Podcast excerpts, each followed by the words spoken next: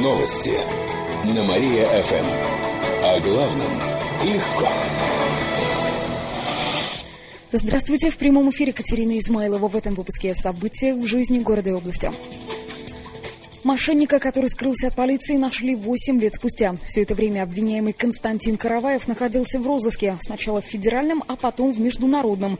На днях его разыскали и арестовали, сообщает в региональном управлении МВД. Караваев обвиняется в том, что похитил у швейной фабрики «Заря» около 40 миллионов рублей. Ему должны были предъявить окончательное обвинение, но он уехал из Кировской области. Полиция подозревает, что мужчина был за границей, хотя сам он утверждает, что был в Москве. Сейчас Караваев находится в СИЗО. Ему грозит до 6 лет тюрьмы. Расследование продолжается. Отмечу, что фабрика «Заря» обанкротилась, а Константин Караваев – это сын бывшего директора предприятия.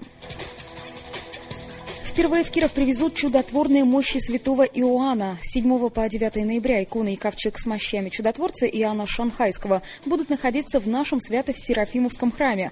Вятской епархии сообщили, что в честь святого в нашем храме каждый день будут проводить по три молебна, а еще в эти дни пройдут семинары и лекции. Их посвятят рассказам о жизни и подвиге святителя Иоанна Шанхайского. А еще покажут книги о нем. Отмечу, что многие верующие обращаются к святому за исцелением от болезней. Кировчан ждут затяжные выходные. Их будет три. Все потому, что на понедельник выпадает День народного единства. На Театральной площади по этому поводу устроят праздничную ярмарку и концерт. А возле филармонии запустят воздушные шары. Кроме того, концерты пройдут в Радужном, Костино, Дороничах и других населенных пунктах.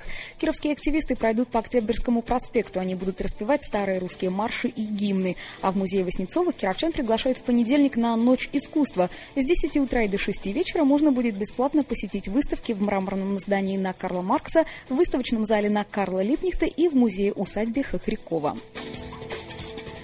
Эти и другие новости вы можете прочитать на нашем сайте www.mariafm.ru. У меня к этому часу все. В студии была Катерина Исмайлова. Новости на Мария-ФМ.